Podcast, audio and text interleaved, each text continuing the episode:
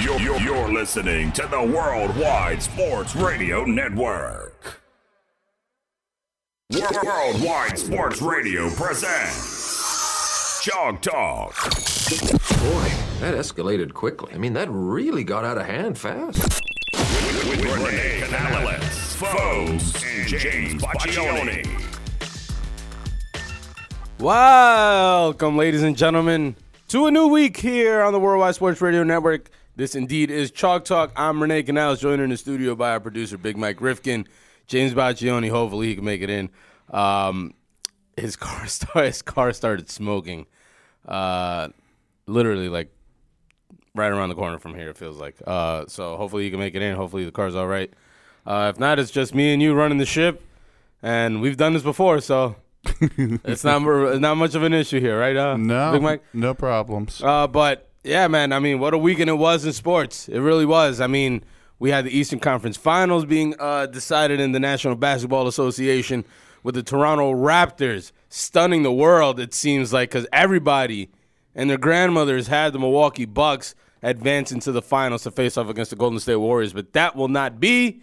It will be the crew from up north, from the six, the Toronto Raptors facing off against the Golden State Warriors in the NBA Finals. We had the Stanley Cup final last night begin game one between the Boston Bruins and the St. Louis Blues. And just like every other matchup in the finals between these two teams, it turned out to be the Boston Bruins to take game one. Um, so that happened last night. We had ba- we had baseball all weekend long. Obviously, the Memorial Day games took place yesterday as well. The Mets were in LA after a pretty pretty good homestand, you can say the least, for the New York Mets. Uh, and the New York Yankees continuing to win as they have been for the like the last month and a half, mm-hmm. just about. Uh, so let's start off with the Stanley Cup. Okay. Uh, Is it because we got it on? Uh, yeah, yeah, yeah. For the most part, uh, final score four to two in that one. The Boston Bruins. Um, they actually started off. I, I want to say, tiny bit slowish, sluggish, maybe a little bit, just because of the the the, the, Yeah. the days off. Not saying because they didn't play well. It was just a time off. It was an extended period of time. They gave up the first goal. Ended up scoring four unanswered goals uh, to get this one in the to put that one in the bag. The Boston Bruins went four to two, take game one. Big Mike, hockey resident over here.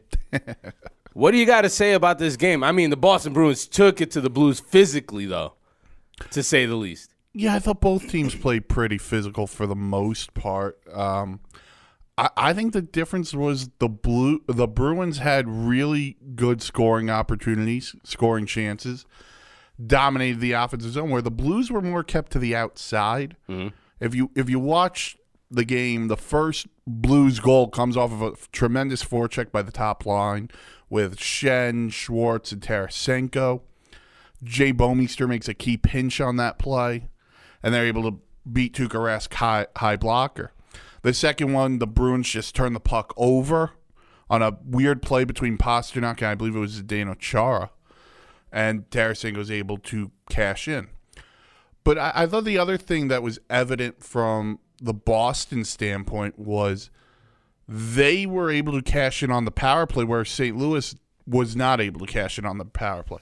And that's been the Bruins story all playoff. Their power play has been something they can rely on and they were really deadly la- they were pretty good last night. Not just scoring a goal by Charlie McAvoy, but they had great opportunities too.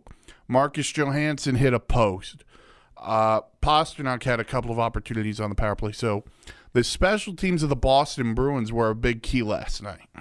Sean Kuraly scores the the uh, the tie breaking goal uh, in the third period. He also had an assist in that one. So I mean, He's had a really good playoff for the Boston Uh, Bruins. up and down, it was just you know uh, obviously a team effort to get them to the point where they where they did. Tuukka Rask also had a, a, a had himself a stupendous game. It, it was going into this one. It was going to be what goalie was going to bend first, pretty much. Uh, I, I want to say, is it going to be Jordan Binnington, who's been on, on fire in this in this playoffs, or is it going to be Tuukka Rask, who's been otherworldly? for the Boston Bruins in this playoff run. helped them sweep the Carolina Hurricanes.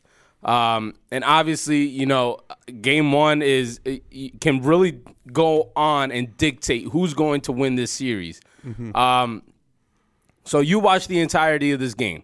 Mm-hmm. And you just said the power play for the Blues wasn't there, but it was for the Bruins. Yes. That was a big difference in this game. Uh, c- containing the Blues onto the outside instead of letting them penetrate on the inside. That's also that was also key in this game. Moving forward, how do you see the series going? Do you think Boston just pretty much runs away with this one, or do you think the Blues will sort of uh, snap back to reality and, and, and say, all right, we got to get this going because if not, then Boston's going to run us out of this building? I think St. Louis will rebound because I, I've, I've I've always viewed game ones as kind of a feeling out process. You want to get a feel for the other team, how they play, their kind of style. And I think Boston's physicality last night may have taken the Blues by surprise because Boston's got so much skill also, so maybe their physical play was something different. I think St. Louis just has to be better in game 2 mm-hmm. They, they were their discipline was terrible, and when I say discipline, I don't even just mean taking penalties. They you have to be disciplined with the puck. Too many times Turnovers. turnovers. Got to get pucks deep and be Unforced turnovers as and well. yeah. So it's mental errors that really killed the Blues as well last night. So I I, I picked Bruins in seven. Yeah. and I'm sticking with it Okay. because I, I there's no there's nothing in my mind saying there's no reason the Blues can't force this Seven. series to go long Yeah. long term. Um, well, I actually had something I was going to say and kind of slipped my mind. Oh, sorry. Um, no, but oh, there, here we go. But you can tell the the just the experience when it comes to actually playing in these in this in these big games here. The difference between the Bruins and the Blues. The Bruins have the Stanley Cup final experience. Tuukka Rask was there. Chara was there. Um, Bergeron, uh, Marchand. You know those guys. Those those core guys for the Bruins. Yep. Have played in the Stanley Cup finals before. Not for the Blues. Not really. Nobody really there. Their core their core group of players has never played in the Stanley Cup. Yeah, you're right. And, and that was kind of a difference going into the series. But I, I think the way St. Louis played last night, they got the 2 nothing lead, and then it was just all Boston. Yeah. The Bruins forecheck was fantastic. Everything they were able to do.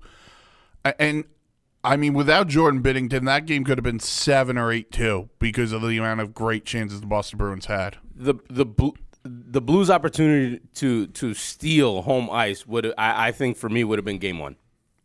It would have been nice, but you know what? I, I look at that game and I say, you know what? They played well for about 25 minutes or so, and that was it. Yeah. But at the same time, your goaltender was able to keep you in the game, which is something they ha- they need. Yeah. And their big guns showed up. Brayden Schenn had a goal. Tarasenko had a goal. Schwartz, I believe, had two assists. Um, you know, they need more out of a Ryan O'Reilly. I just think they need to be more disciplined. Yeah. It- it- stay out of the penalty box. Don't turn pucks over. And that will help them going forward. The reason why I said that was because of the simple fact that the Bruins had all this time off. That that's why I was saying it. The Blues are still fresh coming off of that victory uh, uh, against the San Jose Sharks, in a- in a sense. So they didn't have that that many days off necessarily. So their ju- their their their juices were still sort of flowing throughout their body in, in, in, in that term. Uh, well, in that case, so that that's why I thought that going into the series, game one would have been the perfect opportunity for the Blues to go in there and steal the home ice advantage away from the Boston Bruins, but clearly not. Like you said, twenty to twenty-five minutes was was everything that the Blues pretty much gave in this game. Binnington helped them uh, by by playing an outstanding uh, piece of goaltending uh, for the Blues, but the Bruins were just way too much for them going forward. Um, so they they take game one four to two. Uh, when's game two? Thursday. Tomorrow, What's tomorrow? Wednesday. Wednesday. Ah, okay. Yeah, I got my days confused. Uh, so game two will be tomorrow, Wednesday night, 8 p.m. start on NBC for those who who, who are obviously interested in in in, uh, in hockey. Uh, but yeah, man. I mean, it's it's unbelievable what what Boston has been able to do in this playoff run. It really is Yeah. the the goalie the goalie play that they're getting from Tuukka Rask is just unbelievable. It is the best hockey I think I've ever seen Tuukka Rask play. And, and and I was reading something up um, that they purposely gave him all this time off during the regular season. I think he played in like 45 games because he split time Yeah. with Halak. Yes. Um, they did that purposely so he can be because they've So he seen can be fresh. so he can be fresh in the playoffs because of the fact that they I guess they did some you know uh, well the analytical part of of of of hockey or whatever. They saw that the more games he played, the more tired he was at the end of the season, which is which is obvious, which is a given, right? Mm-hmm. But I mean, the fact that they cut it down to 45 games for him to play, that's pretty much half or maybe a little less than half of the season. Yeah. And, and just, I mean, just look at the difference. It's unbelievable. That's why the most beloved guy in the locker room and maybe by certain fan bases is the backup goalie. Yeah. Because if you have a backup goalie who's willing, who, who has the ability to play 50 or not even 50, play about 40 games or mm-hmm. so, and you have a great opportunity to win and you can keep your starter fresh, that is the best thing for an organization. Just look at how loved Cam Talbot was when the Rangers went Marty on. Biron, too. Marty Biron, yeah. And, uh, I mean, you could even say, give the case for Antti Raanta. Antti Raanta Yeah, played a pretty good backup for the Rangers as well. I mean, yeah, no, you're absolutely right. I mean, it was one of the big keys, you you know, not to jump off Yeah. the Boston bandwagon, but one of the big keys for the Islanders was they had the ability to play either Greiss or Leonard and know they had a really good opportunity to win this year. It's it really is uh just unbelievable what they've been able to do with the- uh with, with Tuukka Rask, keeping him healthy, keeping him keeping him fresh to say the least. Um, and all, and it, it's also credit to the guys in front of him. Oh, yeah. You got to give them credit as well, and, and the coaching. Yeah, Bruce Cassidy's done a really nice job. Um, I, I I picked the Blues in seven. Is that because of your hatred for Boston? Yeah, it has it has, it has That's something to do with it. That's fair enough. But hey, listen, I, you got to give credit where credit is due, and Boston deserves all the credit in the world for um, being that complete team, that complete of a team at the end of the. Oh, the they end of the are. year. And they're fantastic and they're fun to watch. You know, and it's especially fun when the lesser known guys are scoring. Sean Kuraly had a great game. Uh, Connor Clifton had a goal and an assist as well. You know, talk about unsung heroes for the Boston Bruins. There's two right there. So they're getting scoring from guys playing on the fourth line and their bottom deep pair. So Well, what, what we go, going into this playoff, we, all we spoke about when it came to the Boston Bruins was how deep their lineup is and Mm-hmm. how how incredible that first line really is, yes. and it, it's coming to fruition now. And the All top four- line wasn't four- great last night. All four lines have been throughout this entire playoff run have been key contributors to to to helping Boston get to the Stanley Cup final. Yeah. And uh, Now they're three wins away from hoisting. they it. are three wins away from being the third team in that region to hoist a trophy um, in a calendar year. I guess you can say. Mm-hmm. Uh, for all sports, Patriots did it. Obviously, the Red Sox did it, uh, and the Boston Bruins, as we said, are three wins away. Uh, but yeah, that's what happens. That's sports, man. that that really is sports. It doesn't matter how much time you get off. It really doesn't. No. Well, how, how long were they? Five Ten da- days. Ten days? Yeah. Yeah, that's crazy. Whatever, man. I'm tired of talking about Boston now. I'm sitting here just waiting. No, no, no. knowing I'm not waiting. I, I, I've, I've, I've, I've given. up. I'm not going to. I'm not. I'm not dealing with it. No, you gotta give them credit. no, no, you You, do. do. you really do. They've played really well. yeah.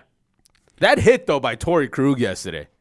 Oh, Oh, let's talk about that real quick because Okay. I mean that was a vicious hit.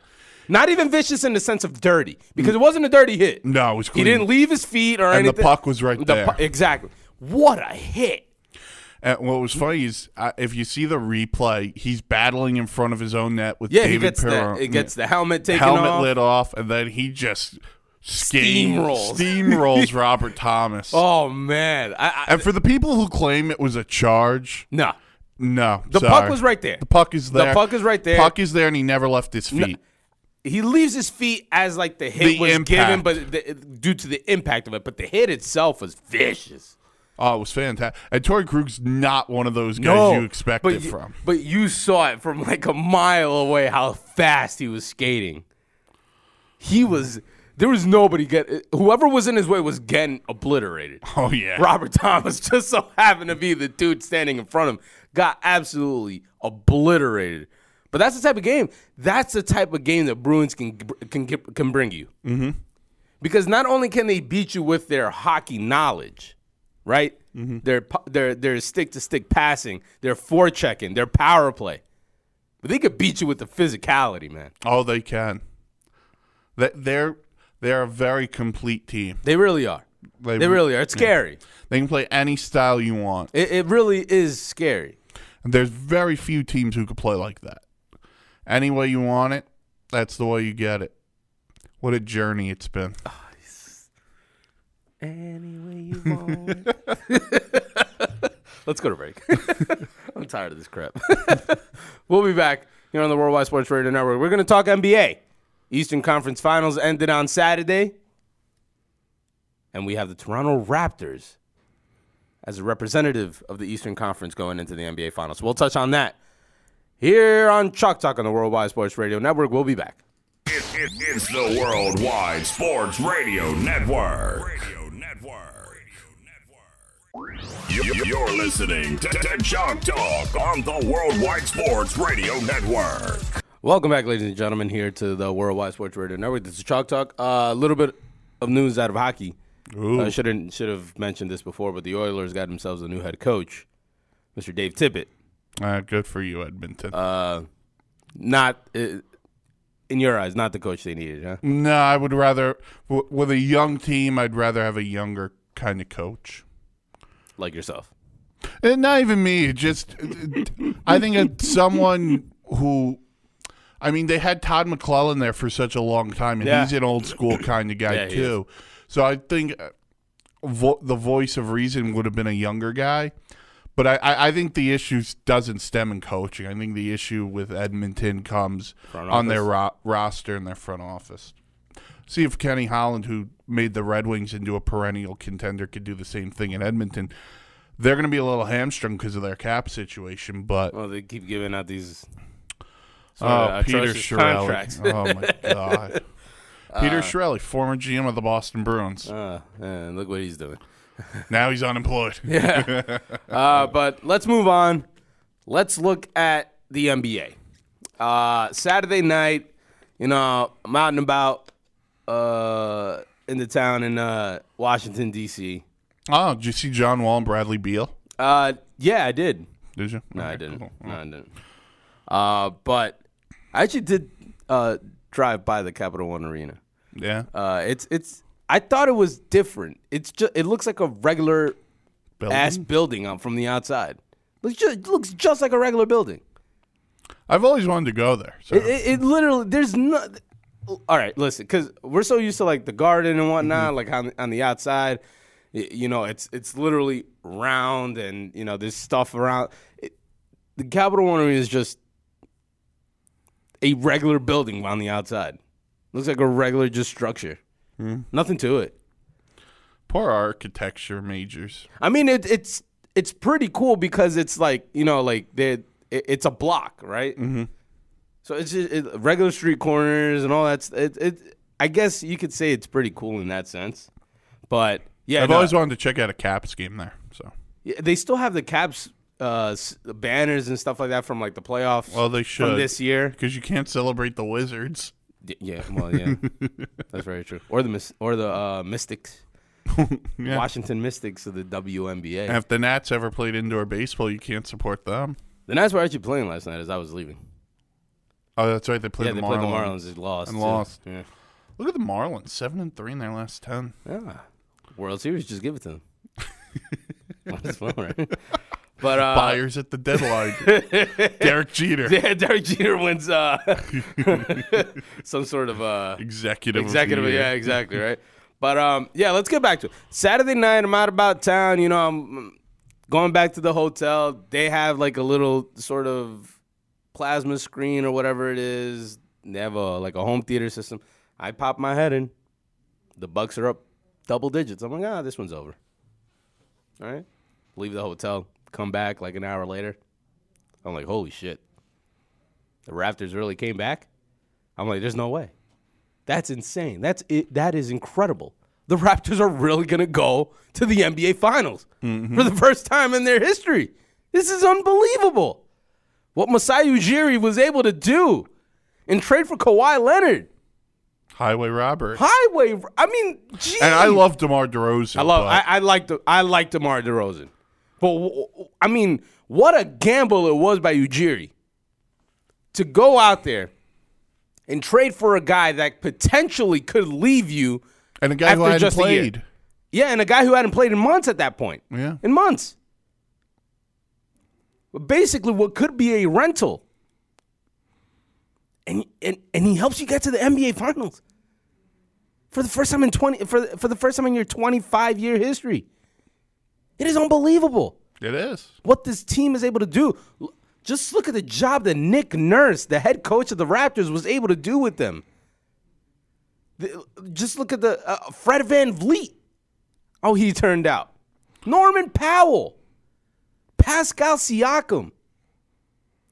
Don't forget the trade deadline move to get Marcus Sol. Kyle Lowry's Lowry. resurg- resurgence here in the playoffs. It is unbelievable. And From top to bottom. Serge Ibaka. Yeah. Can't forget about Serge. Serge, the concierge. yeah, he's got his urge to play well. who, who would have thought Serge with the urge was going to get to a finals before both Russell Westbrook and James Harden? It's unbelievable, man. It really is unbelievable. The Raptors win that one 100 to 94. I actually we we didn't credit the most important Raptor though. Ah, Aubrey Graham. or as in the hip hop circles is known as Drizzy Drake, the ambassador of the Toronto Raptors. He got into their head, dude. He got into the Bucks' head. Oh, dude. Oh, he got into Dude, them. he started from the bottom. Now he's there. Yeah. Oh, oh, it's unbelievable. He no. All jokes aside, he got into. The. Oh, he head. did. all his ants. Did you see the pettiness that is Drake? What he did after the Game Five victory? The Kawhi Mia River. no, Oh. he changed his his his Instagram icon, like his logo, his profile picture. I'm right? not on Instagram. No, but I'm. uh, sure. He changed it to the picture of the daughter of the Bucks owner. All right, that's wrong on Because, so many because levels. no, uh, uh, she apparently she was talking some smack too. oh, I, I don't care if she was oh, talking. No, smack, I know, just- but it, but that's you're a what he. That's what he did. The pettiness that is Drake. you won. The Your pettiness. won no, this was after Game Five though. This was after Game Five, before before the before game. games. All right, you're up in the series. Yeah, I mean, oh, just the ultra pettiness that is Drake. But whatever. But Who thought Kawhi Leonard would be the greatest addition in Toronto this summer? oh yeah, I see what you did there, John Tavares. Thank you. Very good job. no, but let, us just get let's just look at the game itself, right? Mm-hmm. The Bucks are up. They're up at the end of the half. They're up by five points, I believe it was. They come out in the third quarter. They storm out to the lead, and you're thinking in the back of your mind, this is the Bucks team that we expected to play in this series. Mm-hmm. This is the Mike Budenholzer led team. This is Giannis Antetokounmpo's opportunity to establish himself as an even bigger star in this game, in this mm-hmm. series, in basketball. But then the Toronto Raptors kept creeping, kept creeping, kept creeping, and actually were able to pull this out. Kawhi Leonard, 27 points, but more impressively, 17 rebounds. And think about his defense on Giannis. Yeah. Giannis was only held to 21 points. Yeah, he li- had 11 rebounds, four assists, but only 21 points was Giannis allowed to score in this game. Right? And then everybody focuses on the fact that Kawhi had 27, right? Mm-hmm. But the, the people, some of the people that I named before as well. Pascal Siakam, 18 points, four rebounds. Kyle Lowry, 17, but very important 17 points in that game. Mm-hmm. Five rebounds, eight dimes. Eight dimes by Kyle Lowry. You see, this is the type of game that we needed to see from Kyle Lowry the entirety of the playoffs. Right. This is what we've been asking for since the since the first game of the playoffs where he got zilch. Yeah. This is the type of play that we needed to see from Kyle Lowry. I mean, they're getting it at the perfect time. They really, they really They are. really are.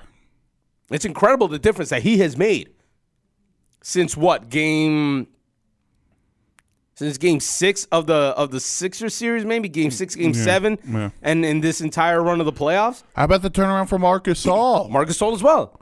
I mean, he didn't shoot the ball. Points well. wise, no, he didn't. He didn't necessarily have all all that much in terms of points. He had six points, three rebounds, two assists, but he was he was essential. Twenty six minutes in his twenty six minutes of play, but his body on the inside and on the interior is is what's key there. But you had guys. Norman Powell in seventeen minutes had nine points, four rebounds. Serge Ibaka nine points, three rebounds in twenty five minutes.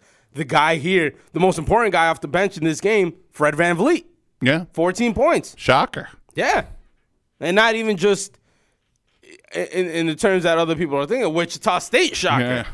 It's not a shocker that he, that he went out there and produced like that. It's just he's a, he's a shocker. Yeah.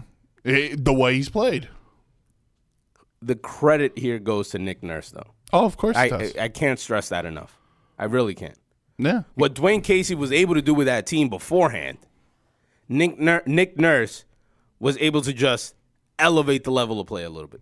He was able to nurse them back to health. Damn. With that, we go to the call. It's our resident, huh? Oh, yeah. Ah, Mr. Jeff from Tampa. How's it? How, what kind of odds? What kind of odds are you guys giving Toronto to either compete or take the series against the, the Warriors? I think they'll compete. I don't think they'll I- compete. I, don't think they'll win. I think it'll be a six-game series. I mean, you gotta you gotta think that Toronto's probably deeper, right? Oh yeah, they're they're. De- Not deeper than than the Warriors. I, I mean, I think they're deeper than the Warriors at almost every position. I mean, but listen, beyond the starting five for the Warriors, which is otherworldly, Yes. Who do they have coming off their bench besides like I don't maybe Livingston, maybe Iguodala? Kevon Looney, Jordan Bell. Jordan Bell, uh, McKinnie. Those guys McKinnie. aren't very good. Come on. How they- good they- were they, they- against Portland? Yeah, there you go. That that that's no, listen, I understand that, but when you know when you're looking at the big guys for for Toronto, you're talking Gasol and then to Serge Ibaka. That's not a drop off from like what Golden State has for big. Well, the th- the thing here is, you, you- and, I get what you're saying, but you don't always. Obviously, they're they're coming off the bench, but you never really know what you're gonna get from a Serge Ibaka, right? Because there could be a game where he'll give you 25 solid minutes of 13 points, grab you five rebounds, and you know him be a key uh, contributor to the game, or he'll get you two, three points in the game in 20 minutes and not be anything at all. Same you could say with Norman Powell and Fred VanVleet. You know that you could say the same thing about the Warriors bench. Mm-hmm. Because up until the playoffs, nobody really talked about Kevon Looney. Nobody really talked about Jordan Bell. I mean, right? do you think it's a difference maker that OG Anunoby could play? Do I think it's a difference? I mean, as far as their bench goes, I mean, listen, having a backup for Kawhi Leonard so you don't burn the guy out probably pretty important. Yeah. I, How- I guess How you could say many minutes is Kawhi going to get though? If you think about it, if he's on the of them. bench, yeah, exactly. So I don't know how much the OG's really going to play. And And do you think part of beating, do you think part of Toronto's success of beating Milwaukee was that horrible chug by Aaron Rodgers? What a Right. shameful effort that, that was. really was very shameful. The fact that Christian Yelich was able to out chug you was kind of bad. And I mean, honestly, I think I think Aaron Rodgers couldn't do it because it wasn't Zima. And and he and he said if it was uh what would he say if it was whiskey he'd be able he'd be able What to wine coolers? yeah get the hell the out of of here those White chug some damn beers sparklers? you're in Milwaukee chug some beers chug some beers man and eat some bratwursts. yeah I mean jeez that was yeah that was a Very terrible. You're not going to tell me someone so soft that can't chug a beer is going to take down a cup of whiskey. Get out of here. I I I don't that, know. that I felt em- when I saw that video. I actually felt embarrassed for Aaron Rodgers. You got secondhand embarrassment, right? Yeah, exactly. One hundred percent. What's what's more embarrassing to you? Aaron Rodgers, Aaron Rodgers' chug of the beer, or being a rapper named Aubrey? Right now, it would probably be Aaron Rodgers. Right now, it would be Aaron Rodgers because I mean, Aubrey Graham has to be the softest name for a rapper. oh, it is, it is like- one hundred percent, one hundred percent. Like Calvin Broadus, dude, that's a dude I don't want to meet in the street. Your name Yo, is oh Calvin. yeah, yeah, yeah. That that's a that's a gangster name right there. That really is a gangster name, Curtis Jackson. That that that's a name that resonates with you, right? Aubrey Graham, I think that might be the, that plus size model Ashley Graham's chunkier sister. Oh, that's Oh. not nice. That's not nice. But Drake is a very soft. Aubrey Graham is a very soft name, very very soft name. But I, I mean, I don't know. I think the Raptors can compete though. oh, I do. I, th- I think so as well. I, I, I really, really do think that they will give the Warriors some fits. Absolutely. Um, I mean, but you're only getting a Kevin Durant that could be fifty percent, right? And he's and, He's and- not playing and game he's one. already out game one.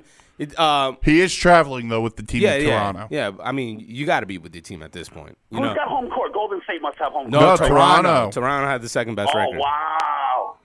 You know what really pisses me off though? What? The game's in Toronto, yet the start time is still nine o'clock. Yeah, it's, it's, it's so annoying what the NBA does, man. It used to piss me off when I was younger because I could never stay up to see the games. Yeah, So annoying. I'm with you. But didn't Adam Silver just cite studies and stuff? So they're going to change that schedule going forward. They kind of have to.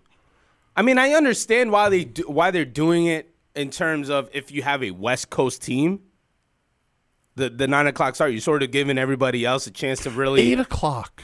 Or eh, I mean, that's five o'clock in, in on West Coast time. People are still, you know, getting out of work at that point. I, I I understand that, but if it like let's say if it was just a Midwest team or or, or a West and, and an East Coast team, don't start it at nine o'clock. You're only gonna be pissing off the East Coast people because they, they want to get to sleep, and these games go long too.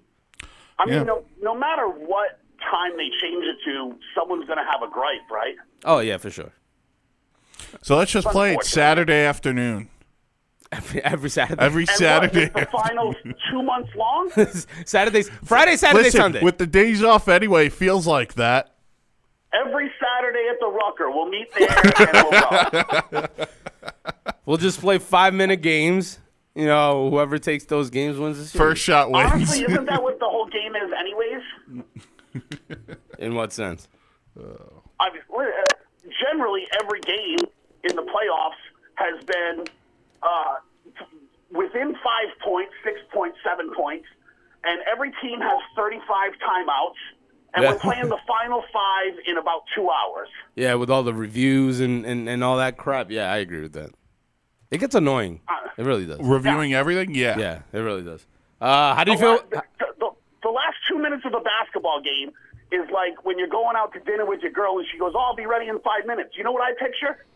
What? Both teams have their timeouts, and it's the last two minutes of a basketball game. That's when your girl will be ready. Your girl might get ready beforehand, before the game's even over. Uh, honey, th- honey, there's two minutes left. Just wait. Turns out to be like an hour. right, but that's right. That's what I'm saying. Like, Yeah. how embarrassing is that for the league? There's timeouts every time. There's ridiculous reviews. The reviews take.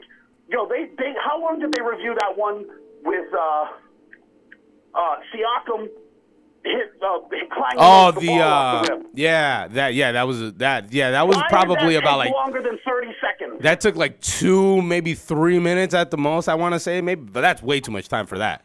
You could obviously tell it hits off the rim. Mm-hmm. Not that serious. And then we I don't. mean, that was a five minute review for something we saw within six seconds of it actually happening. Yeah.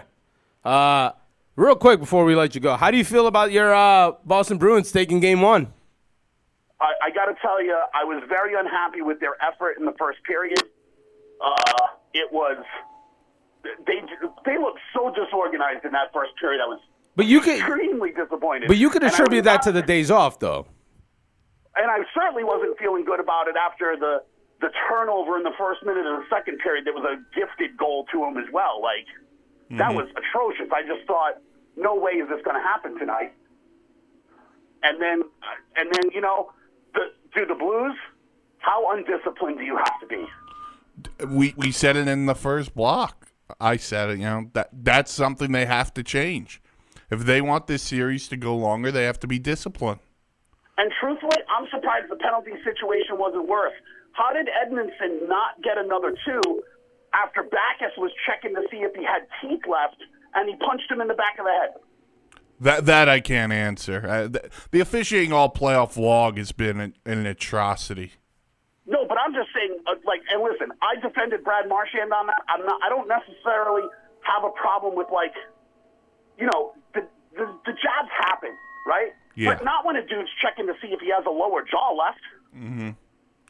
I, I didn't even like the fact that he went so high. I mean, he cross checks the dude in the mouth. Come on. and then complain that it wasn't a penalty. Dude, That's you, just the nature You of have it. to know you're in the Stanley Cup Finals. You can't do stupid things like that. You just can't happen. But honestly, honestly, past the first period, and I realized the first minute was horrible in the second period. But the Bruins owned them going forward. But how many how many shots did the Blues get in the second period? Three. yeah, I think it was three or four. I mean, that's they, they dominated them going forward. Once they kind of woke up and shook off the rust, they they really did dominate them in that game. Yeah, that's why I was saying the, the the days off. I think are you know obviously contributors into how they played in that first period. But moving forward, they were just lights out. I'd be I'd be worried about Chara going forward. He no, he says he's good to go. He says he's fine. He said that last night. and all that post-game. from a puck, huh? That, that Honestly, that came from I've, a puck, I've, right? I've seen a lot of crazy stuff happen. I've never seen someone take a puck in the forearm and bleed like that. That's what I'm saying. All that from a puck. I'm like, oh, holy smokes, jeez. But uh, Jeff, thanks for the Uh, phone did call, you man. guys like the Bruins' performance? I liked it after the first period. I thought they dominated after the first period. The stats speak. The, too. the stats speaks for themselves at this point. Yeah. Right. I yeah, mean, and we need more positive Bruins tweets out of you, pun master.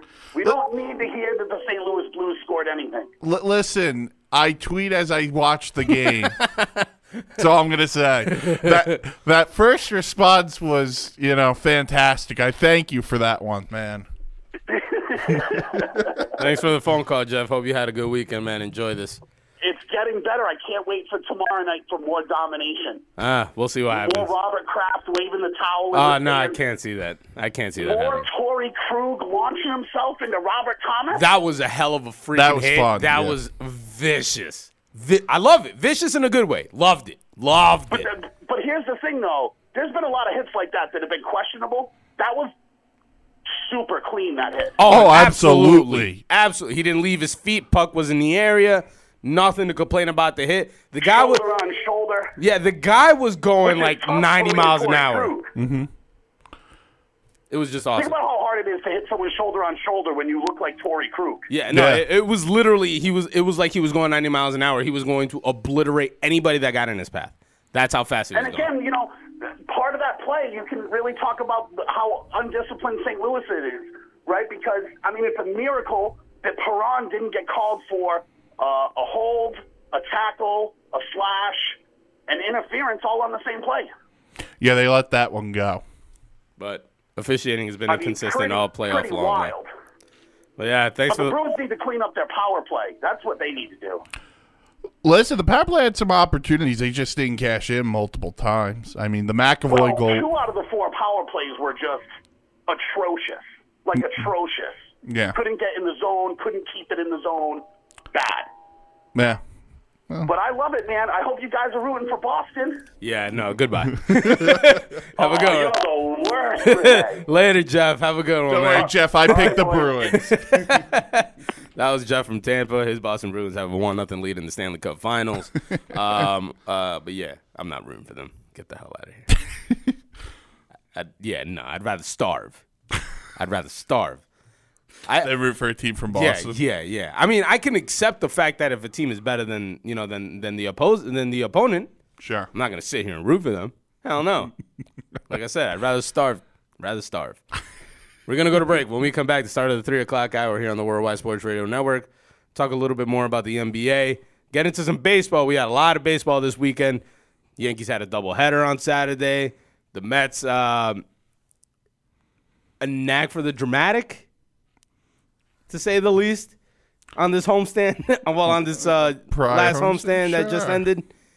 We'll touch on that here on the Worldwide Sports Radio Network. This is Chalk Talk. You're, you're, you're listening to the Worldwide Sports Radio Network. You're, you're listening to, to Chalk Talk on the Worldwide Sports Radio Network. Woohoo! Hello, welcome back. Hi, I'm Renee Canales, joined in the studio by our producer Big Mike Rifkin. This is Chalk Talk here on the Worldwide Sports Radio Network. At least I got a laugh out of you. You did. You did. That was good. Thank you. I appreciate it. uh, let's start off this three o'clock hour um, with men. I actually had. Uh, I don't want to say I forgot about it, but it kind of just Forget about it. escaped my my my thoughts a little bit. Um, but uh, Bill Buckner uh, passed away yesterday at the age of 69 after battling dementia. Um, you know, and you know he. We were just hearing the stats here on the TV. Two, uh, 2,700, more than 2,700 hits. Um, but Batting title. batting titles.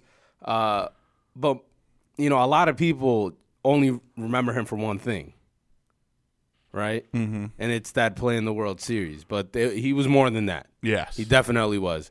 Um, so uh, our condolences to his family, of course. Uh, you know, dementia is a hell of a. F- it's, yeah. it's rough, dude. That's wrong. God, know. he was 69. Yeah, that's, that's young. Yeah. That's young, man. My dad's 64. My dad's gonna be 64. Guy was five years older than him. It's unbelievable. It really is. Uh, it, it really is sad to see that. Uh, you know, a, a lot of these guys is, are now sort of, you know, moving on to the next uh, chapter of their their Yes. being or whatever. But not to make it too morbid, I guess. Yeah, Right. yeah. But uh, yeah, unfortunately, Bill Buckner passes away yesterday, age of 69, due to dementia. Um, and uh, yeah, just wanted to give that a little bit of uh, attention there because obviously he is one of the uh, most remembered Red Sox of all time, I guess you can say. Uh, um, There was a story on, I think it was ESPN last night, that for 22 years or whatever it was, long, yeah, he was heckled by people in Boston Yep. that he had to move his yes, family yes, to Idaho. yeah. And then I believe it was 2000. he only just got back with the Red Sox. in 2008, he threw a first pitch. Yeah, he and he got a four minute standing ovation. He only just got back. It, it, it's only a, a short period of time yeah. It's really for the sad. career that Bill Buckner had. I mean, you look at the numbers 2,700 2,700 hits. hits. I mean, wow, right? yeah. And, but but yet people only talk about the error. Yeah, and you know, I didn't want to give it. I didn't want to give the error that that attention because that's not what's the point here, right? Yes. You know, obviously the error is an infamous play in, in baseball. It's one of the most, um, you know, widely recognized plays of all time when it comes to, to baseball. Mm-hmm. Helped the Mets get the World Series. For Yeah. crying out loud! Their last World Series is it? No, that that was six. No, that Uh, was no, eighty six. 86, yeah. You know, so that's how that's why people remember it. But no, Bill Buckner should not be remembered for that. Bill Buckner should be remembered for the 2,700 hits. Yeah. So And, and, and, you know, I mean, the batting titles. for, for, for Mets fans everywhere who want to harp, they had a guy in their own right who was kind of similar, Carlos Beltran. He didn't have the error, but the strike three in game six of uh, the 06 LCS. yeah, but that one's not as No, no, no, no. But you know what? It's just yeah. No, I very get what you're saying. similar. But you don't remember. You don't want to remember him for that. You want to remember him for all the good moments he Mm-hmm. Yes. had as a Met. Absolutely. So just wanted to give that a little bit of uh, uh, attention coming in here uh, to the three o'clock hour. But uh, let's move on real quick. Let's go back to basketball. Let's and, and, and we'll end that and we'll end the basketball topic there, and then we'll move on to baseball again. Um, so obviously the Toronto Raptors are in the NBA Finals. But my question, because I thought about it in the car on my way here, um, on the Bucks spectrum of things, who gets the blame here? Does is it does does Giannis deserve most of the blame for for not being able to get this team to the NBA Finals, uh, or should the blame primarily go to the coaches, Mike Budenholzer, um, or is it just a team thing? It's a team thing. You, one guy's not going to win you a championship. But one guy, that one guy is a superstar. Oh, yeah. and uh, that guy is But think the about most how important young he- player on, on your franchise. But think about how young he still is. He is. I understand and, that. And if you look back at game, let, let's game one for instance. Mm-hmm. How great was Brook Lopez in game one? Yes. And then all of a sudden, Brook Lopez was gone and never heard from really again. Eric Bledsoe didn't really show up. Bledsoe didn't show. Khris Middleton. Khris Middleton had his moments. Yeah. you know. So I think with Milwaukee and Mike Budenholzer's going to win Coach of the Year more than likely, as he should. as he should. So I I like to say if I'm a Milwaukee Bucks fan, you know, individual, it's a learning experience. this team is gonna be good for good for for a while Yeah, if they can keep it all together. Which nothing says they can't. Yeah, this team is gonna be good.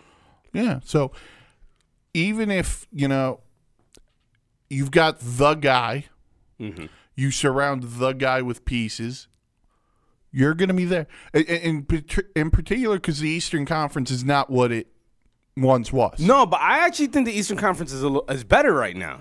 Oh, it, it's better in the sense that there's no one team dominating. Exactly. I think that's what makes it better because we got we got so used to the to the Miami Heat with LeBron James. We got so used to with, with the Cavs with LeBron James. We were so used to being to having that one dominant entity in the Eastern Conference that now that we don't have that one dominant entity, we have the likes of the Toronto Raptors in the NBA Finals. We have the go- the, the the the Milwaukee Bucks, a 60 win team. We had the Boston Celtics being up there, the 76ers. This is better to see. I think the Eastern Conference is better now than it has been in a long time. Well, I'm saying he's going forward because free agency is going to be such a. It's going to dictate a It's lot. It's gonna dictate a lot. especially in the Eastern Conference. Right. What is Philly going to do with their money? Are And the Knicks going to be the- able to get somebody?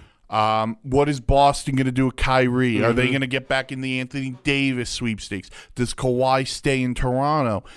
If some of these things break the Bucks' way, They'll be there. for a they'll while. be there Yeah. for a, a while.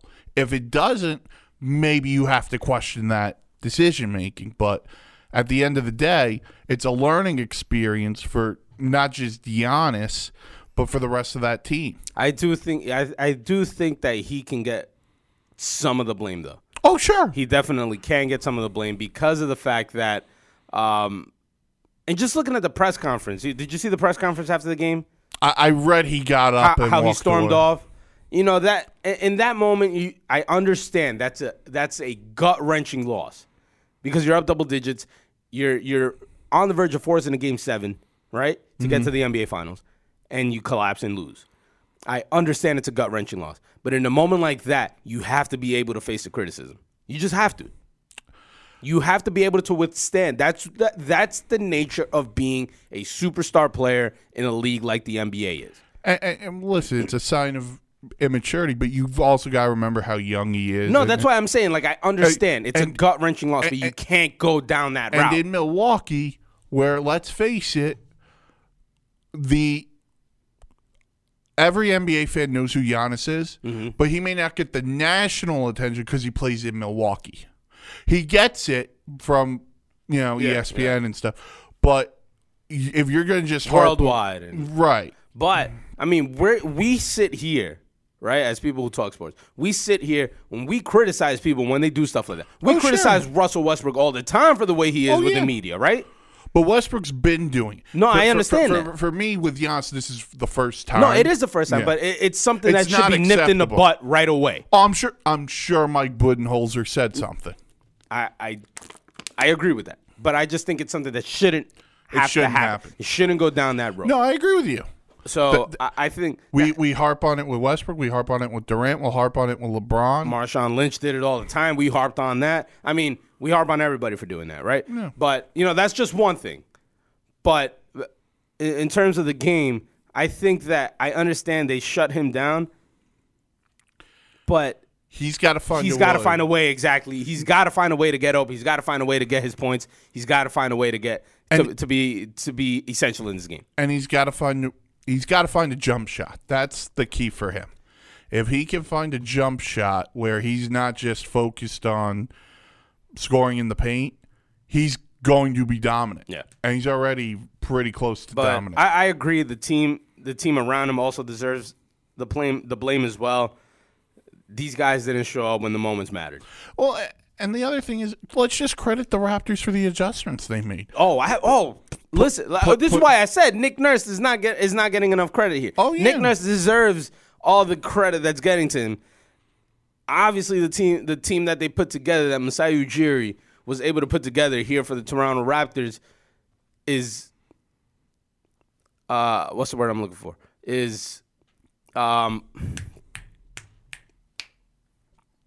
deserves the credit, I guess to say Yeah. the least, for for what they've been able to do. Right? Know, what they've been able to accomplish. So they they get they deserve all that credit. Mm-hmm. They they deserve all the accolades, and for them to be the first Toronto team to get to the NBA Finals is just Yeah, because of the the history that they've gone through. Vince Carter, Tracy McGrady, you know, you know th- those guys, and then going through that lull in their in their organization's time where it was bad basketball for Toronto, and to be able to pick it back up, Dwane Casey was able to take over, you know, and being able to go through that time period where you had DeMar DeRozan, Kyle Lowry, and you know, Jonas Valanciunas. and, and Jonas Valanciunas, Chris Bosh was there for a little while for a while before he went to Miami. You know, they're responsible for getting them to that point. But I, I, I think the the Milwaukee thing deserves a little bit of limelight as well because let's just face it, they were up to nothing. They choked. Yeah, They choked this series out.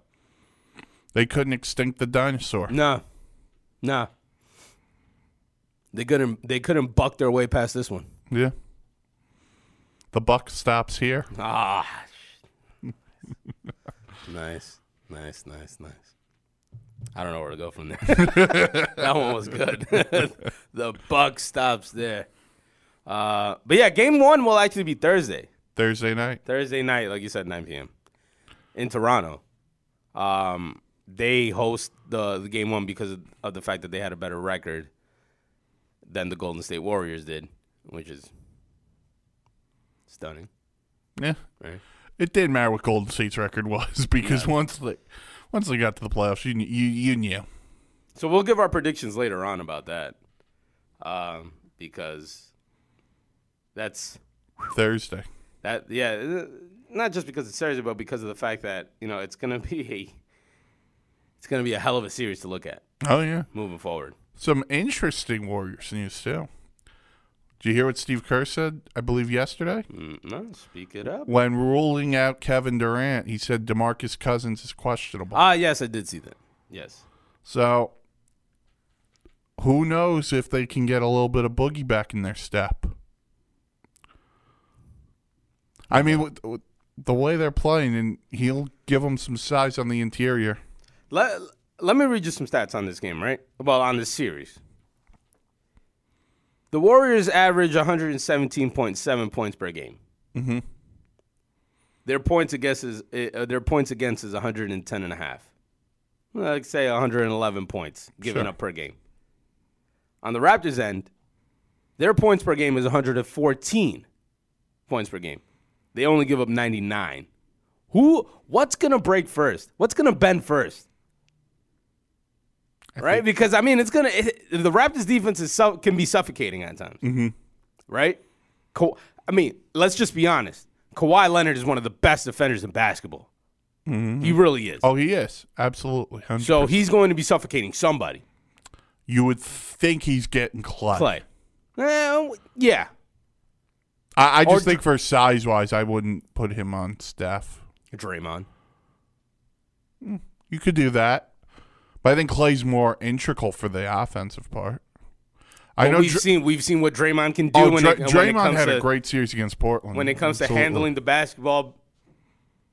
Excuse me, and being able to reset the offense, we can we've seen what Draymond Green can do. Oh yeah, So let's not put it past him that he could he could be guarding up one on one. I'm, presu- I'm presuming on the opposite side it's going to be Draymond on Kawhi. Uh, exactly. Yeah. Exactly. Who's gonna break? Who's gonna break 1st you know, that's what it's gonna be. Who's gonna bend first? The new Draymond Green or Kawhi.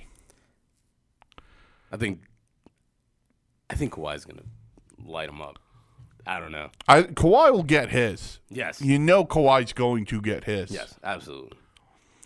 Question's going to be: Are those other guys who played so well against Milwaukee? Are they going to play well? Their numbers are creepily similar, though, in terms of stats as a team, Yeah, as a whole. they're ki- they are kind of very similar teams. Yes, they are. 100%. It's actually pretty scary because I'm looking at it now. Obviously, the, the, the Warriors are the better team on paper, right? Mm-hmm. But just numbers wise, it's actually pretty close. So th- that's going to be a very, very interesting series mm-hmm. when it starts on Thursday. I can't wait because we finally get to stop talking about this, get to the NBA draft, get to free agency, see what the hell the Knicks are going to do. That's what I'm looking forward to here. I don't care about the finals anymore. Move past that. We knew it was Golden State and somebody. yeah, yeah, yeah, yeah, yeah. We knew the Warriors were going to be there. We knew. didn't know the Raptors. No, we didn't know that. I could say we didn't know that. But we knew somebody from the East was going to be there. All right, that was a given. oh, man. But with that being said, ladies and gentlemen, we're going to take a break. When we come back, we're going to get into baseball. Uh, pretty good weekend. You could say for both local teams, but Monday was a little rough for the Mets. We'll touch on that when we come back here on the Worldwide Sports Radio Network. This is Chalk Talk. You're, you're, you're listening to the Worldwide Sports Radio Network. You- You're listening to, to Chalk Talk on the Worldwide Sports Radio Network. We're back, final segment here on the Worldwide Sports Radio Network. Uh, let's get into baseball, the good old American game. Okay. The reason why I want to start with the Mets first, they they they lose a, I, I guess you could say a tough game last night to the uh, Los Angeles Dodgers in LA, eight to five. Uh, they got to Clayton Kershaw. Jacob Degrom gave him five innings, uh, two run ball, but it, he sort of struggled a little bit. The bullpen just absolutely just Met bullpenned it. yeah, that bullpen did not do what they are designed to do as a bullpen. Um, gave up six runs, I believe. In uh, what was it? The uh, fifth or sixth inning was it? Something like that. yeah. Um, Tyler Bashlor got bashed. yes, he did. Everybody got bashed. Yeah, they did. Everybody got bashed. Um, but their recent homestand, they swept the Nationals. Mm-hmm.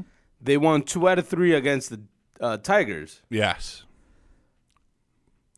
My question here to you, Big Mike. Oh God. has Mickey Callaway sort of saved his job here a little bit?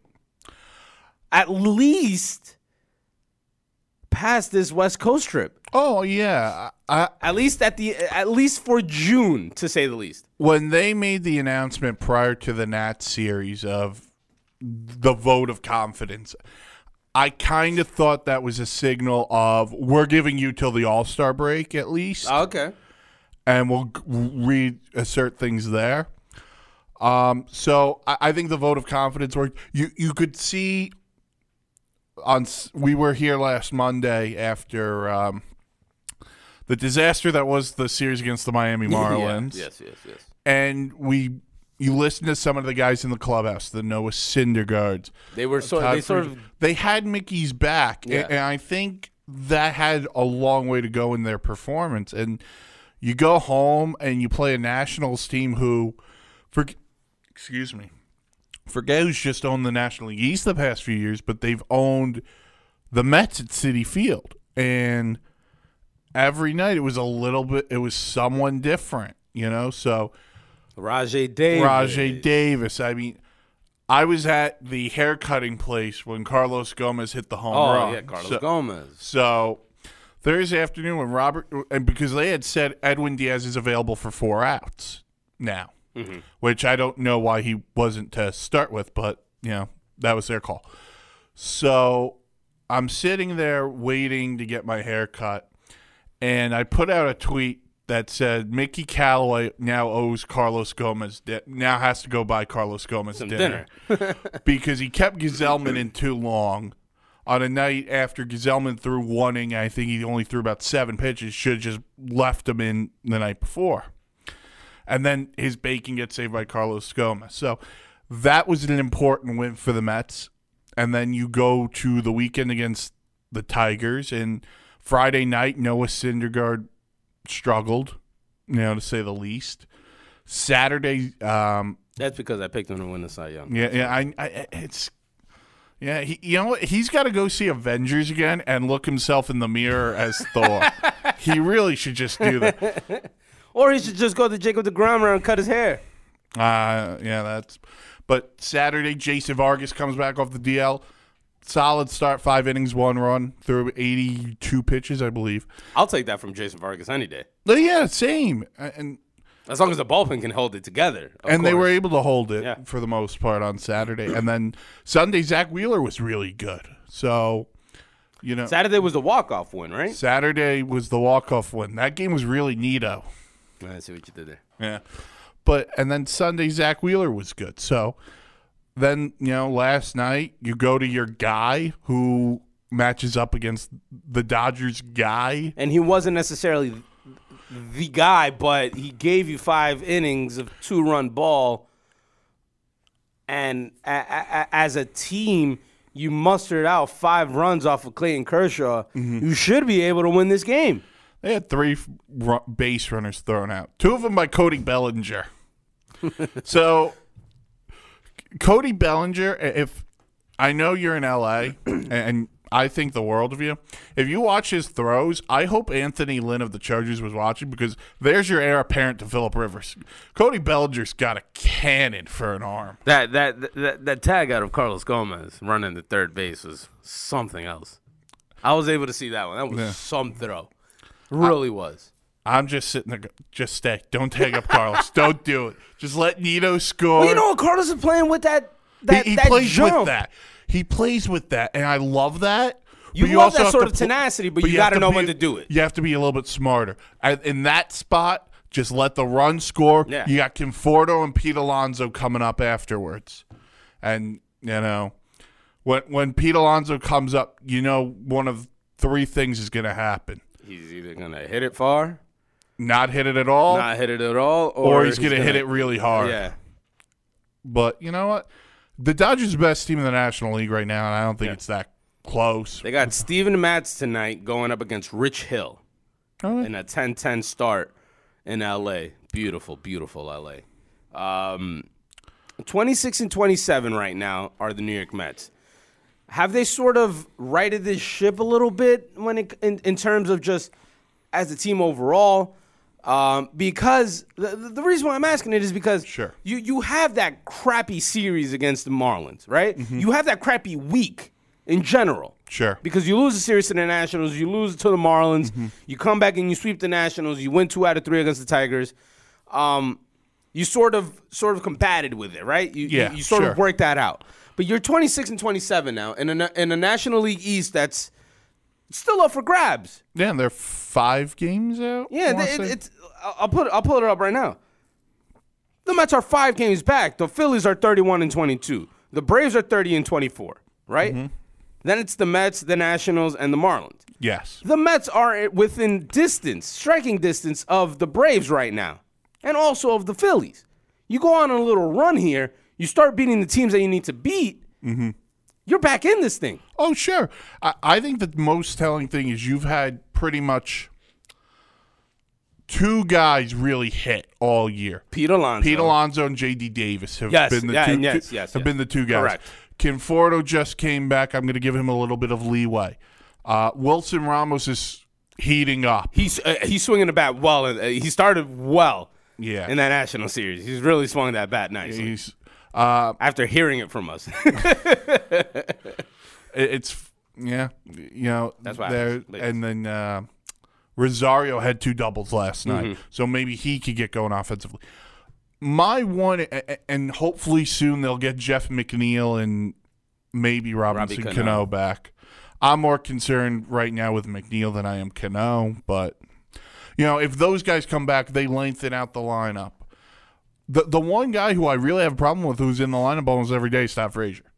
And it's just because he's hitting 220 or under 200 now. It's just uh, there has to be a point where you have to say, I don't care how much you're making. I don't care how good you are. Be a leader in the clubhouse. Because right now you're not producing offensively. And so play JD at third. Maybe play Carlos Gomez in left more often. But with the injuries, that kind of it hampers. forces the Mets to actually have to play Todd Frazier. well, I think the Conforto injury actually helps them because now you can play Carlos Gomez a little bit more if you Right, wanted right, to. and right. Uh, you have Conforto in right, play Lagares in center, and then play Carlos Gomez in left. You know. Uh, so you have that going for you. If you wanted to do that, And then your infield would be J.D. Davis third, Rosario, Rosario short, Pete Alonso obviously at first, and base. is playing second right now. And he's he's actually been He's got three homers in his last four games. Yeah. So Adeiny Hechavarria, former Yankee. I'm telling you, that was a hatch of a pickup. Is that a plane or is that thunder? That's a plane. That's that has a plane. to be a plane. Anyways, we're right we're right by uh, the airport here, so kind of Yeah. yeah, it kind of muffles through the walls and whatnot. But uh, yeah, let, let, us just look at the, the, the upcoming schedule for the Mets. Right, they're on a West Coast trip. They obviously play the Dodgers and, And they also play the Arizona. Arizona uh, Diamondbacks. Yes. Coming back, they play the Giants, the Rockies, the Giants who Are awful. God terribly, God terrible. And if you're not Godly. facing Bumgarner, yeah, then you play the Rockies, who haven't lived up to the hype yet, but they're starting to play a little bit better the Yankees for two, at the Bronx or at Yep. Citi Field. Bronx. Okay, split that. I don't know, maybe. No, no, I'm saying if you're No, I- them I and know you could you're saying. split that. Then you're playing the Cardinals at home for four. This is all in June. This is up until Father's Day for June. No, That's your schedule right now. that's not that bad. That's not that bad. Then it gets then it gets difficult. Mm-hmm. You go to Atlanta for three, you go to Chicago for four, Philly for four, and back home for Atlanta uh, against Atlanta for three Okay. to end the month at home. The wo- the one that worries me is the Chicago. four at Chicago, That's gonna be tough because Chicago is hot. and and I Kris don't Bryant's out for a little bit. See You- how long he's gonna be out, but knowing the Mets luck, it's going to be Lester, Oh. Quintana, Darvish, and Hendricks. and the Mets will be Vargas, Vargas's younger brother. Jason Vargas going to Julio Vargas, then to Ricky Vargas. but no, that I think that I I, get it. They're on this West Coast trip right now, mm-hmm. right? And then they come back home and they actually playing West Coast teams. yeah. There is your time to actually you get some wins onto the on the board there for the for the Mets. Oh, you have to beat up the Giants. You have to beat them up. You have to beat up the You have to be, and I think you, you can also beat up the Rockies too. I think you can. The Rockies pitching has not been what we thought. Uh, what, I thought. That's it was what. I Yeah. think you could beat them up. Yeah. Right. The Yankees, obviously, the Yankees are going to give you trouble one way or another. It's either going to be good or bad. Yes. Right. Then you get the Cardinals, Who? which is interesting because we all pegged the Cardinals to be a really, really good team, And they've been up and down and too. they exactly yeah. right. Then you play in your NL East division rivals. And that's where you have to go for the jugular. Yes. You really have no choice because that right there, that crux of the schedule, right? You're playing you're playing um Atlanta 6 times. y- yes, you're playing Atlanta 6 times, you're playing the Phillies 4 times. And That's the 10 Philly- games right there. And the Phillies got some news today. Uh, Odubel Herrera yeah, he got arrested got arrested for, for, uh, domestic violence. Yes. So He's going to be out he's- indefinitely. he's, going to be out indefinitely. So. Um, so that's that's definitely a loss there for the brew, uh, for the Phillies. Why did I say for the Brewers? I don't know. I'm thinking about beers, man. It's all right. Um, that's definitely a loss for the for the Phillies right there. Yes. But that that right there is the the 15 day stretch of your schedule. You're playing every day, dude. From June 13th to June 30th, they're playing every day. yeah, love it. There's no stop. So that part of your schedule there is where you're gonna be. You're gonna have to make up this ground. You really have no choice. Yeah. If the Mets fail in June, that was their downfall last year. that's it. Pack it in. Mickey Callaway is going to be out of a job. Mm-hmm. The the Mets aren't going anywhere. That's just what's going to happen.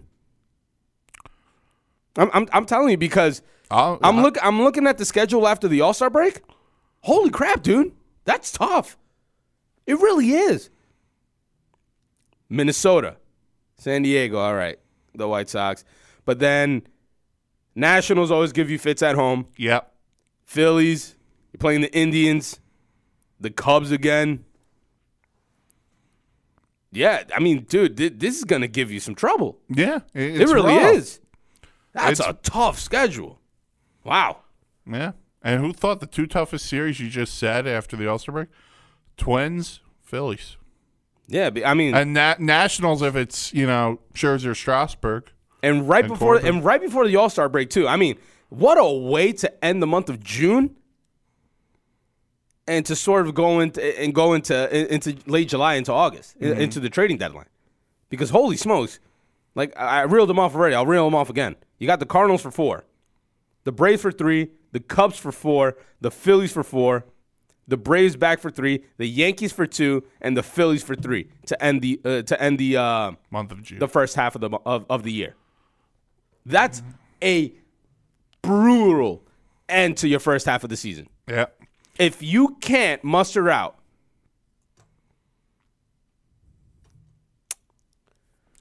what's you need to be above 500 in this month of June. You Yes. have to. You have to. You have no choice, and you have to beat up on the teams you have to beat up, and you have to beat your uh, your obviously your inner rivals Yes. you I- I'm I'm speaking you know things that we already know this uh, know this as fans of baseball or any sport that you have to beat your your Yes. your in conference rivals or your in division rivals, but it's like dead deathly serious right now for the Mets. Deathly Oh, it is. serious. And, This is where they make up the ground. and and to be fair, you know, and to give them a little bit of credit, you know, we just said the only two guys who've really hit all year, Davis JD and Davis and Pete Alonso. Conforto's had his moments, and you know, if you know he's once he gets back into the realm of things, he can get going again. Their pitching needs to get it going too. Oh, absolutely. Their pitching needs to get it going. Ev- It- it everyone. is. it has to be everyone. Yeah, it it has really to. does. It starts with Jake, who was not great last night, but he gives you an opportunity to win. No one needs to be better. Noah's got Steven Matz needs to stay healthy. Zack Wheeler needs to stay healthy. Jason Vargas, if you can get five innings out of Jason Vargas of one run, you will live with that. I will say this on Wheeler because Wheeler's only had one or two real iffy starts. Outside of that, he's been pretty consistent. But he needs to stay. uh, But, but he has is, to stay con- healthy, Health is and the that's thing. the always that's always going to be the Exactly. label for With- him and with Matz. Steven Matz, too. Yeah, Um, but yeah, six and one on that homestand that just ended. Obviously, zero and one in the West Coast Strip right now. They got a game tonight. split against, with the Dodgers. They got a game with the Dodgers tonight. 10-10, 10-10 start. Steven Matz against Rich Hill. This is this would be a game to get for the Mets. This- would be, is this one would be this is what would be one of them. Let's go to the other side of New York. Let's talk about the team from the Bronx who just keeps on keeping on, man. The New York Yankees, uh, eight and two in their last ten games. They are thirty-five and eighteen right now after beating the San Diego Padres yesterday afternoon in the Memorial Day game at Yankee Stadium. They won two out of three against the Kansas City Royals. They they swept the Baltimore Orioles. Uh, just an unbelievable run for the Yankees, a plus 68 run differential. Um, like I said, 35 and 18 right now. They are, I think they are the second best team in the American League right now. In, in terms Minnesota. In, in terms of just record wise, Yes. behind Minnesota and percentage points ahead of the uh, of the Houston Astros. But the Yankees team has been on an absolute tear. They really have. yeah, and they've done it without the stars. Yes. No Stanton, no Judge, no Severino. And and and we got news on Stanton that he he, He went back to the uh, back to the IL because he he he, he injured his his, calf. calf. a little bit. Um, that that dude's got no luck right now. no, it's just it just hasn't gone his way. It really has not. Yeah, It hasn't gone the Yankee way in general in terms of injuries, man. It really hasn't, because you you get that first blow with Luis Severino, right, and then everything else starts to fall apart. Mm-hmm. You come into the season, Aaron Judge swings hard and he hurts his oblique. Stanton hurt something in the shoulder. Um, no, in, in his uh, forearm, bicep. bicep area, right? Then it then was it goes the to the shoulder. Now, Now it's the calf, right? Yeah. Dellin Betances, shoulder. Miguel Andujar goes down, shoulder. He comes back, hurts himself. he just Turn- wasn't right. He just wasn't right. Turns out he he gets the surgery. He's done for the year, right? Mm-hmm. And then you're you're banking on all these young guys, man, and they've just been going on and going on. It really is incredible. The, the the one big one though that they've really Clint Frazier. Yes, Clint Frazier because there was talks of centering piece this guy in a deal. and he has played himself into the, the Yankees are going to have a conundrum when when all these guys come back. Yeah. Stanton comes back, Judge comes back, right? They, they're not going to know what to do with Clint Frazier. It's going to be between Clint Frazier and Brett Gardner. and that's tough because uh, you're the Yankee fan, but for me, Clint, the way Clint Frazier swings, I the can't take him out. I can't leave him out of my 25 man. I can't. He's been so good. He's been that good, right? The thing with with, Clint Frazier is his his as we say with with, with Steven Matz and and Zack Wheeler, His his injuries. Yeah. That's what hurts Clint Frazier. Last year was the concussions. If not, he would have had a good shot of cracking this team. He really would have because Judge got hurt. Stanton was hurt, but Stan had to play because Judge wasn't there. Mm-hmm. Right? now, you know, and Clint Frazier's making the most of a good playing opportunity. Yes, absolutely. Look, look at the fate that Mike Tauchman had to face, right? Mike Tauchman was the guy that the Yankees went out in, in, in spring training and acquired from the Rockies. And he actually had a pretty good start to his season a little bit. And then Clint Frazier comes up and he has a, a, a tremendous start to his season when he comes up to the big leagues. Mike Tauchman's in AAA right now. Clint Frazier's up here, right? You look at the other, just Gio Urshela, season a moment. Thairo Estrada, season a moment. JD LeMay, DJ LeMahieu, season a moment. Gleyber Torres. Labor Torres, season a moment. Luke Voit, Gary Sanchez, Aaron Hicks. I mean, it goes on and on and on. It really does. Mm-hmm. Who's the MVP for this team? That's the question here. That's why I was rattling off these names. Who's the MVP? Because you could make a case for at least five guys. At you least. could. Gary Sanchez is hitting the ball unbelievably. He's hitting home runs left and right. DJ LeMahieu from the start of the season has been your number one hitter. Luke Voit, decent, he's had a very good year. Gleyber Torres, gee, I mean, like I rattled off Gleyber these Torres names. wishes he could play 162 against the Baltimore Oh, yeah. Orioles. Him and Gary Sanchez, bro. Yeah. It's unbelievable what those guys have been able to do against that Orioles team. I think the Yankees have 30 plus home runs against the Orioles Already. already. Wow. It is incredible what that Yankee team was able to do against the Orioles. I mean, you brought up MVP. How do you not, men, you, you know, Domingo Germán? Domingo Germán, I'm so I'm so sorry. Nine wins on the season. I apologize for forgetting Domingo Germán. Best pitcher the Yankees have had this year. Yeah. I- I- it's I'm- not even close. Severino Sev- went to Paxton went down. Although is he scheduled? Paxton is scheduled. He, I think the the the story was he will start on Wednesday. So he'll it's James tomorrow. Paxton. CC Sabathia, who missed one uh one star. one start, he should be back by Sunday against the Red Sox. Oh, okay. So it, it's just with CC Sabathia, he feels the discomfort. He needs to get it uh drained and whatnot. With, with, with CC, it's just. You- it- yeah, yeah, it but you'll take it. But you'll take it. But Domingo Germán has been the Yankees' best pitcher. Nine and nine and one on the season, I believe he is. Mm-hmm. Masahiro Tanaka has had a stupendous May. Right? Yep. Chad Green as an opener. The Yankees are three and zero with him as the opener. He pitched lights out last night, yesterday too. I mean, the Yankees have gotten it from everybody that they've that they've needed it to. Mm-hmm. Domingo Germán has a case for for for a team MVP as well. Yeah.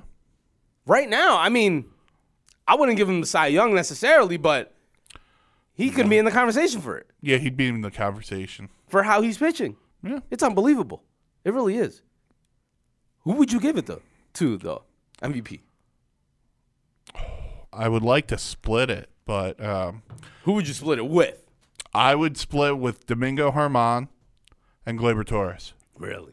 And I know most people are going to say Torres is really his power is mainly coming against Orioles, but the consistency and him being able to play every day, I lean a little bit towards him. Domingo Germán's got nine wins. If you told me before the season Domingo Germán was going to have nine wins for the New York Yankees, I would have said You're out of you're your out mind. of your mind. Yep. But Uh, I, I'm I'm I'm I'm with you on one, but I give it to DJ LeMahieu. okay, Domingo Germán and DJ LeMahieu. If you if you had to split, all the right music. man. I don't know. Sometimes I don't know where to go with you when, when uh, after that. like, like it's like ah crap. Not this again. Nah, damn it. He's just, he's gotten me by, man. She's gotten me. you got but- me. But yes, that that's just the way the Yankees season has been. That you can have you can afford to have co MVPs, man. Yeah. That's just how it is. And right, if you're looking at the positives, you're getting Paxton back, as you said. You're gonna get CC back. Dellin Betances is, th- is throwing bullpen sessions now. He had 20 to 25 pitches the other day, all fastballs, albeit. But that's a step in the right direction for Dellin Betances. Isn't Severino throwing off? Severino's playing catch. He's playing catch. Yes. Okay. He's still a while. He's Uh, still a I'm while not away. expecting him before but the break. The fact so. that you can have Dellin Betances now throwing bullpen sessions, that's huge. For you. Yeah. Huge. And this bullpen hasn't necessarily been bad. no, it's been fine. It's been all right. It's been above average, or average, you could say the least. But In New York Chap- standards, it's been fantastic. Arol- Aroldis Chapman has been has gone out there and and closed out his games. Chad Green has been pitching well. Tommy Kahnle's eh, iffy. Zach Britton, whenever he gets an opportunity, he comes in. Adam Ottavino has been lights out for the Yankees. I mean, you add Dellin Betances to that, holy crap, it's set. It Oh, yeah. really, it really is. It really, really is. You set up that seven, eight, nine guy. Oh, oh. Big series this weekend. Yeah, it's the Red- huge. Because the Red Sox are playing well too. It's huge. It's huge. That's what I was looking at before. The Red Sox 29 and 25 right now, 6 and 4 in the last 10, winners of two in a row. Beat up the Indians yesterday. six and a half back of the Yankees right now. If if you if you're able to to get three out of four, at least two out of two, you you're able to get and keep them at bay mm-hmm. for now, at least. Yeah. Huge man, huge series coming up. It really yeah. is. It really is. it's gonna be a huge weekend in in general, And we're at Tuesday. and we are at Tuesday. Yeah. By the way, I don't. I don't know. I I know we only got a couple of minutes, but brought up the Red Sox. Did you see the Dustin Pedroia news? No, I I was trying to look at what happened. What happened with that? I don't know what happened. Did he Okay. announce it or something? No, no, no. He his knee, Uh huh. which has been giving him Yes. fits for a few years, Yes. Is still bothering him. Oh, So he does not know if he will ever play again. He has not announced it. My guess would be He he's going to announce it at the end of the year. Yeah, That way he's just around the boys. But and he he'll get a proper send off. oh, he should. He will. He should. World Series champ with the Red Sox, been it for years. MVP, rookie of the year. exactly. Yeah. Homegrown player. I was. I know you're a Yankee fan. I was a big Pedroia guy. I hated Pedroia, but the reason why I hated you him, respected I him. respect exactly. Mm-hmm. The reason why I hated him Because he was Red Sox. because he was a Red Sox. That's the only reason why. Yeah. But I respected him as a player. Yeah. Played Annoying to see him play against against your team, but one hell of a ball player. Yeah. Re- remember those debates? Who's better, Pedroia or Cano, or you know, some people even threw in Ian Kinsler. Feels like a lifetime ago. It really does. Wow. It really is unbelievable. Yeah, because I saw that and I was trying to look up. I was like, did he announce his retirement? What the hell's going on? But yeah, that's tough, man. Those knee those knee injuries, man, they're they're killers. Uh, he was such a good, They great are killers, man. At the house that George built. Sunday night baseball on ESPN. So if you have the game on, you seven can, o'clock, right? so you commute A Rod. No, I actually like A-Rod. Do you? Yeah, I, should, I don't mind him. Jessica Mendoza, I don't mind him. Matt Vasgersian. I love Matt Vass. Love me some Matt. Love me some Matt. Uh, but with that being said, ladies and gentlemen, we have reached the end of the road. We appreciate you for sticking with us, for for listening to our nonsense here on the Worldwide Sports Radio Network. It's been a pleasure. Um, same time tomorrow, 2 to 4 p.m. here on the Worldwide Sports Radio Network. We'll have some more baseball, some more hockey, some more basketball. We've got it for you covered here. Um, so, with that being said, ladies and gentlemen, thanks for joining us. For our producer, Big Mike Grifkin and James Baccioni, who uh, unfortunately had that um, his car overheated. So, you know, it, it's As it's, long as he's safe. I, I know what that feels like. So firsthand, I know what that feels like. So uh, he'll make it in uh, for sure uh, for the next show. And I'm Renee Canales. Thanks for joining us. Hope you stay dry in this crappy weather that we're having, man, because it's going to be brutal out there when in terms of rain. So stay stay dry out there. Other than that, the temperature's fine. But stay tuned for the shows on this network because it only gets better from here. we'll see you guys. Have a great rest of your day and enjoy the sports day. It, it, it's the Worldwide Sports Radio Network. Radio